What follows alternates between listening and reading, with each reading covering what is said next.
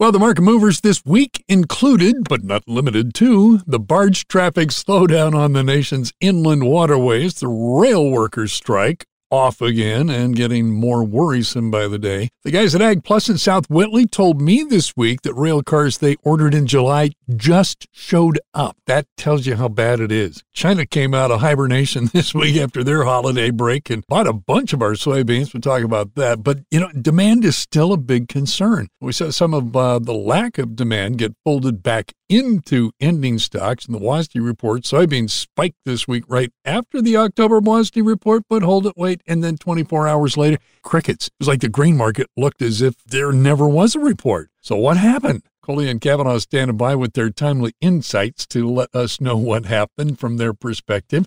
And the guys are brought to you by the Allen County Farm Bureau, top to bottom, local to national. The Farm Bureau efforts to support farming starts at home and it goes all the way to Washington, D.C. Your membership is what makes all that happen. Support your local Farm Bureau with a membership online at itpaystobeamember.org. Well, guys, let's start with the WASDE numbers as the backdrop for today's conversation. We'll let that kind of act like a starting point for where we are currently, whether you believe USDA or not. And the surprise, obviously, in soybeans, but that's a longer story to start with. So let's start with corn. John Kavanaugh, you have been telling people for six or nine or 12 months, I, I've lost track, about how absolutely tight corn ending stocks are. We talked about 1.4 being tight, then 1.2 was okay, that's it. You're effectively out, I think were your words. And now this WASDE report 1.17 billion bushels, even with lower production and exports cheated back into the report, John.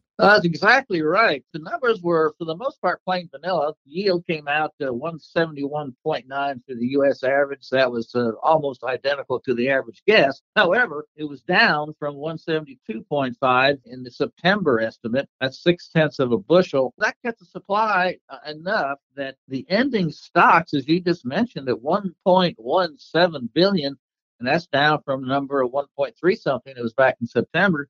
1.3 was tight. And as you mentioned, essentially your pipeline supplies are out at 1.2 billion, 117. Ooh. Wow is all I can say. That's a very bullish number. And as we know, we, we've got prices already very high on corn. We're bumping $7 a bushel on the futures. That's a stopping point so far we've got an extraordinarily tight situation on corn, which is going to give good support to the market until we rebuild those supplies, maybe a year from now, if even then. And you mentioned South American corn, still cheaper than ours, but demand has been slow to the point, to your point about the $7 resistance. We've bumped it a couple of times, but it, it just seems to just be that lock point that we're not going past the $7 until, like you say, something happens. What, on the world scene? Yeah, but let's take, a look at demand. Yes, the export sales weren't very good on corn. Why? Because it's coming out of South America at the moment, out of Brazil. Brazilian corn, they have ample supplies at the moment, old crop supplies. And of course, they just finished their harvest. Those supplies are, are go into the market. They cut the price to move them. So the world is uh, going to South America at the moment. China's buying corn out of South America. And frankly, the second largest export port, Paranaguá, you know, in the month of September, their exports were up 1,138% versus Whoa. the previous month.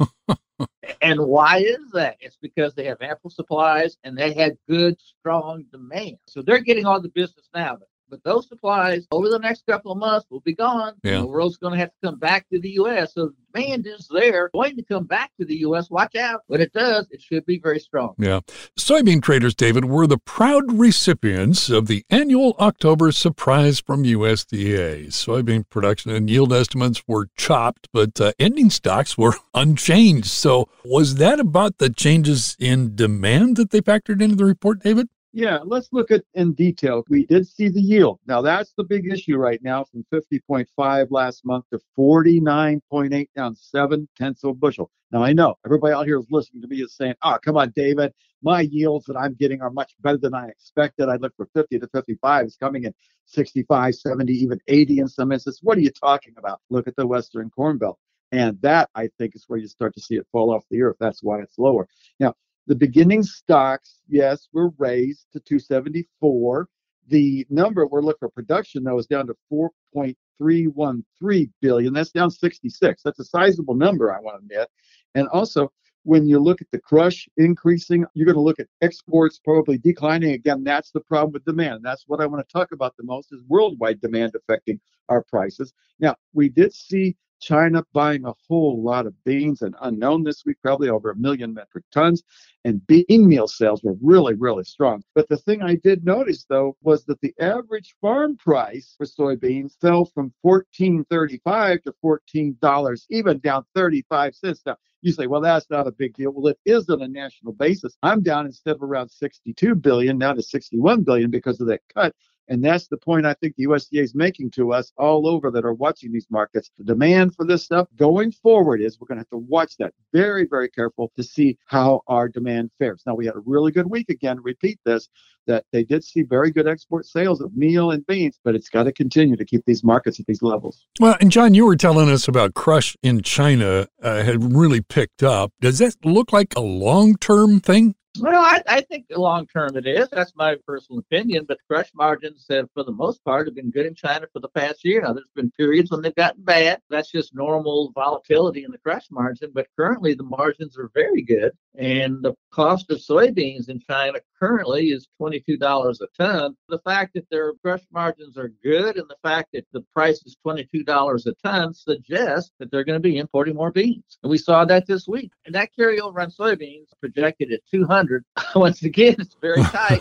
There's just not much room for error. We've got dry weather delaying the corn planting in Argentina right now. And I yeah. switched horses on you there a little bit. But the point is, we've got to watch that weather in South America. Any little blip or problem we're starting to have one in Argentina, at least for corn. Uh oh. And we've got one in Paraná, and it's close to Paraná too. It's too wet. They're talking about having to plant soybeans. They're getting flooding. And the problem is not in the drier areas, that's the nose, but the southernmost part, Paraná and the regions around it, are way, way too wet with flooding. And see, again, hate to repeat myself, we have no room for air, period, worldwide. A lot of stuff has got to go right at this point, and that rarely happens. Well, that's segment one with the guys. We'll come back. We got a lot of other stuff to talk about here this morning on Midwest Tag. Coley and Kavanaugh, more with the boys coming up straight ahead. Podcasts by Federated Media.